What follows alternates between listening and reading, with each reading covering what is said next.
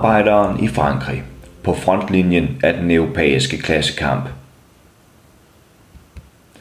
Den 28. marts var arbejderen i Paris for at deltage i den 10. store protestdag mod regeringens nye pensionsreform, der vil hæve pensionsalderen i Frankrig fra 62 til 64 år.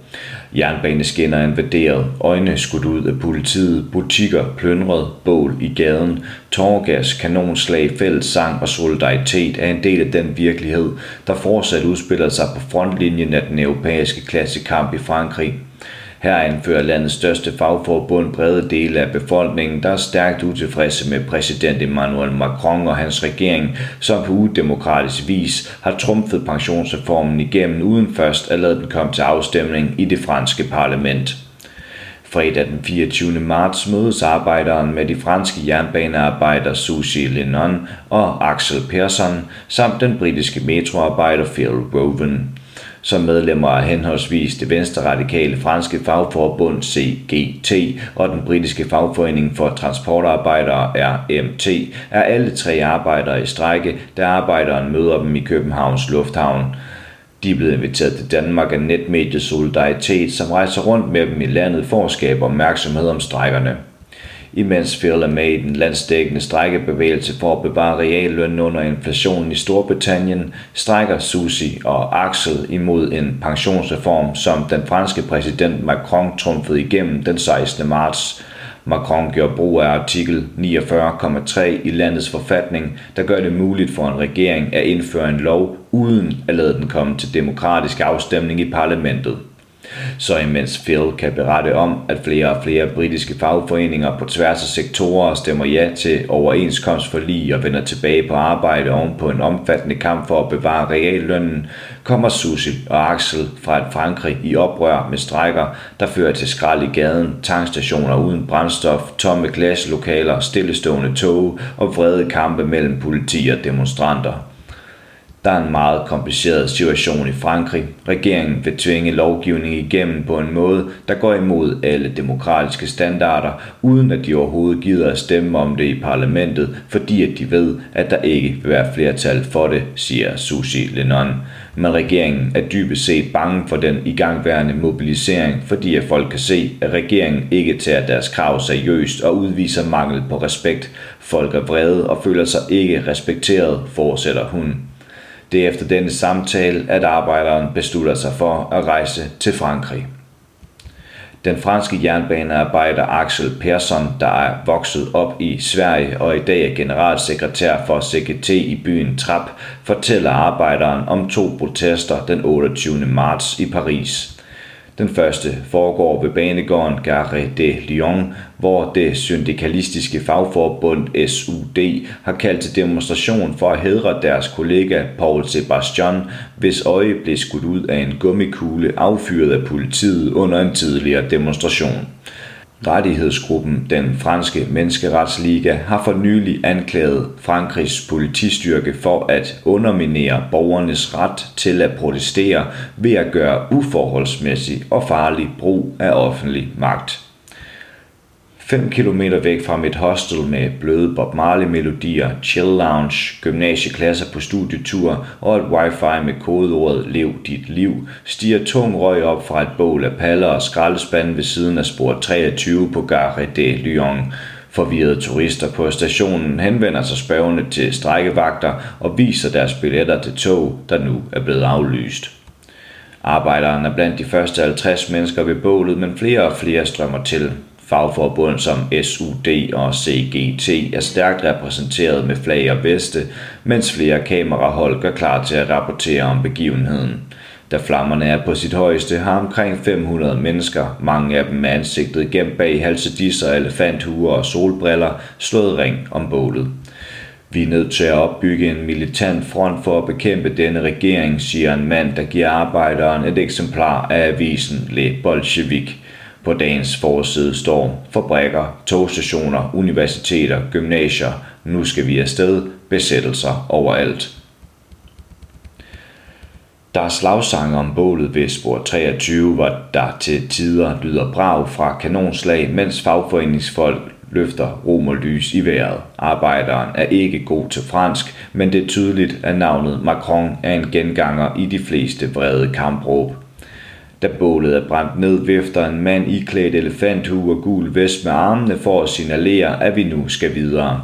I samlet flok går demonstranterne ned langs spor 23, hvor vi kommer til en lille åbning, der gør det muligt at gå ud på skinnerne.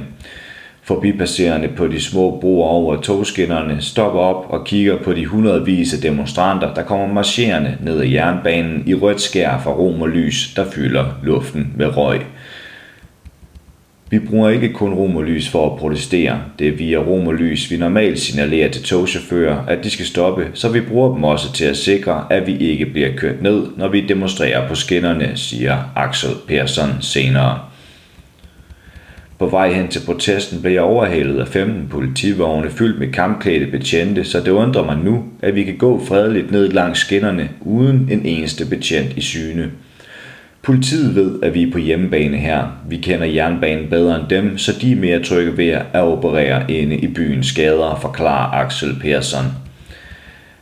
Efter at have vandret på skinnerne i 45 minutter, bliver vi budt velkommen af to mindre skraldecontainere i brand foran en lagerhal, hvor der hænger et banner med teksten Politiet dræber, vi tilgiver ikke. Medlemmer af fagforbundet SUD bærer klistermærker og skilte med et portræt af deres kollega Paul Sebastians ansigt sammen med teksten Kampen fortsætter, Paul Sebastian, vi giver ikke op. Ved lagerhallen holder repræsentanter af forskellige fagforbund på skift korte taler. Arbejderen behøver ikke kunne forstå, hvad der bliver sagt for at føle vreden mod, mod regeringen, men også sammenholdet mellem arbejderne, der bryder ud i højlydt fællessang hver gang en tale afsluttes. Den anden protest, som den hjælpsomme Axel Persson fra CGT har fortalt arbejderen om, starter i Indre Paris ved Place de la République. Arbejderens skridttæller har en formidabel dag, da jernbanearbejdernes strække jo betyder, at metrolinjen er sat i stå, så jeg må gå gennem storbyen fra den ene protest til den anden. Store bunker af skrald på min vej minder mig om, at skraldemændene er blandt de faggrupper, der har haft nedlagt arbejdet som en del af kampen mod pensionsreformen. Ifølge det franske dagblad Le Monde har skraldemændenes strække ført til, at 10.000 tons af affald har hobet sig op på gaderne i Paris, efter skraldemændene havde strækket i blot tre uger. De store bunker af skrald i hovedstadens gader er blevet et symbol på arbejderklassens kamp. Skraldet bliver også brugt som brænde til bål under protester og optøjer. For uden skraldemænd og jernbanearbejdere har ansatte i olieraffinaderier, havnearbejdere, lærere, gymnasieelever, universitetsansatte og arbejdere på tværs af den private sektor tilsluttet sig strækkebevægelsen mod pensionsreformen i Frankrig, fortalte Axel Persson, da vi mødtes i Københavns Lufthavn. Du kan føle konsekvenserne ved strækkerne. Skraldet hober sig op, der er begyndt at være mangel på brændstof, og flere steder er transportnetværket komplet lammet, og der er massive demonstrationer på tværs af Frankrig, fortsatte han. Samme dag som jeg bevidner de store affaldsbunker, beslutter de franske skraldemænd dog at suspendere strejken. Strejken er blevet suspenderet for at muliggøre koordinering med arbejderne, så vi kan strække endnu stærkere igen, da færre arbejdere til sidst var med i strejken, forklarede fagforeningen CGT. Ifølge Axel Persson har regeringen gjort brug af lovgivning, der minder om undtagelsestilstand, i det skraldemænd, havnearbejdere og oliearbejdere er blevet truet med fængsel, hvis ikke de vender tilbage til arbejde. Axel beretter om havnearbejdere i det sydlige Frankrig, der fysisk må slås mod politiet for ikke at blive tvunget tilbage på job. Da jeg nærmer mig Plaza de la République i Indre Paris, står det klart for mig, hvad der blev af de 15 politivogne, som med udrykning stormede forbi mig tidligere på dagen. Man har ikke længere tale om blot 15 politivogne. Flere rækker af vogne fylder hele gader fra ende til anden, hvor kampklædte betjente ryger den sidste smøg og spiser feltrationer, før vagten for alvor går i gang. Jeg har aldrig set så mange politifolk på et sted. Gerald Damanin, Frankrigs indrigsminister, fortalte der også efterfølgende, at en rekordhøj politistyrke på 13.000 betjente var blevet indsat på tværs af Frankrig for at inddæmme protesterne den 28. marts. Alene i Paris blev demonstranter mødt af 5.500 bevæbnede betjente gemt bag panserskjolde og med albuebeskyttere ned langs arme og ben. For uden kampklædte betjente viser telte, der er blevet opsat langs fortorvet af miljøbevægelser og kommunistiske partier, at jeg er på rette vej mod demonstrationen. I horisonten ses også noget, der minder om en blå luftballon, som reklamerer for det mere moderate fagforbund UNSA. Alle Frankrigs store fagforbund er gået sammen i kampen mod pensionsreformen, også de mere moderate forbund, der normalt tøver med at strække og kalde til protest. Det har lagt et pres på Macron. De vilde scener, der udspiller sig på gaderne, har fået Macron til at aflyse et besøg fra Storbritanniens kong Charles, der ellers havde planlagt at rejse til Paris på sin første udlandstur som monark. Da demonstrationen begynder, bliver det hurtigt tydeligt, at den her protest skiller sig ud fra de oftest fredelige demonstrationer, jeg har deltaget i derhjemme. Kolonner af betjente går foran den store brede folkemasse, der synger slagsangen og ofte er ved at komme i sammenstød med betjentene. Mindst fem gange giver det et sæt i mig, da kanonslag bliver kastet ind og springer mellem benene på politistyrken. En mand med Baskerlands flag i hånden går helt op i ansigtet på en betjent og råber ham ind i hovedet med sin megafon, før betjenten vredt skubber ham væk. Skubbet ser ikke ud til at have den ønskede effekt på demonstranten, der kort efter fortsætter sin vrede tilråb med fornyet energi. Vi er mange tusinde mennesker på gaden i Paris i dag, præcis hvor mange er umuligt at sige, men Frankrigs politi vurderet efterfølgende af 93.000 demonstreret i hovedstaden, og fagforbundet SAGT satte tallet betydeligt højere på 450.000. Bevægelsen går på tværs af aldre, køn og etnicitet. Her flages der med Kubas og Palæstinas flag. Logoet for Extension Rebellion flager i luften, og Che Guevara kigger på demonstranterne fra et sort flag i Afghanistans farver. Det her handler om mere end en højere pensionsalder. Hvis jeg ville knippes af regeringen, havde jeg valgt Pedro Pascal, står der på et skilt båret af to unge kvinder, der virker gladere for den chilenske-amerikanske skuespiller, end de gør for den franske præsident Macron. Efter timers march gennem indre Paris, hvor folk har stået på taget af busstoppesteder, kravlet op i lygtepæle og trafiklys, sat ild til skraldespande, sunget antikapitalistiske slagsange og kastet kanonslag mod betjente, kommer vi til parken Plaza de la Nation. Her er unge demonstranter hurtige til at kravle op på den berømte statue ved navn Republikens Triumf, mens andre sætter sig ned og tager en pause efter flere timers gang. I min naivitet tror jeg nu, at protesten er ved at være slut for i dag, og jeg er allerede meget tilfreds med, hvad jeg har fået mulighed for at opleve i Frankrig. Men det viser sig, at jeg kun har fået en forsmag på klassekampen. Fra den grønne og fredelige park kan jeg pludselig se en kraftig sort sky og røg stige op i det fjerne. Flere gestikulerer, at vi nu skal tilbage på gaden. En brandbil er blevet tilkaldt, men brandmændene dropper til sydenladende at få slukket det store bål, da demonstranter igen vælter frem. Et nyt stort bål tændes på den modsatte side, og det undrer mig, hvordan sortklædte unge mænd kan blive ved med at finde nyt brænde til at holde bålet i gang. Jeg går over til det nystartede bål, hvor det går op for mig, at de stole og skabe, der brændes, kommer fra en elektronikbutik på hjørnet, som de sortklædte demonstranter har smadret ruden på og plønret totalt.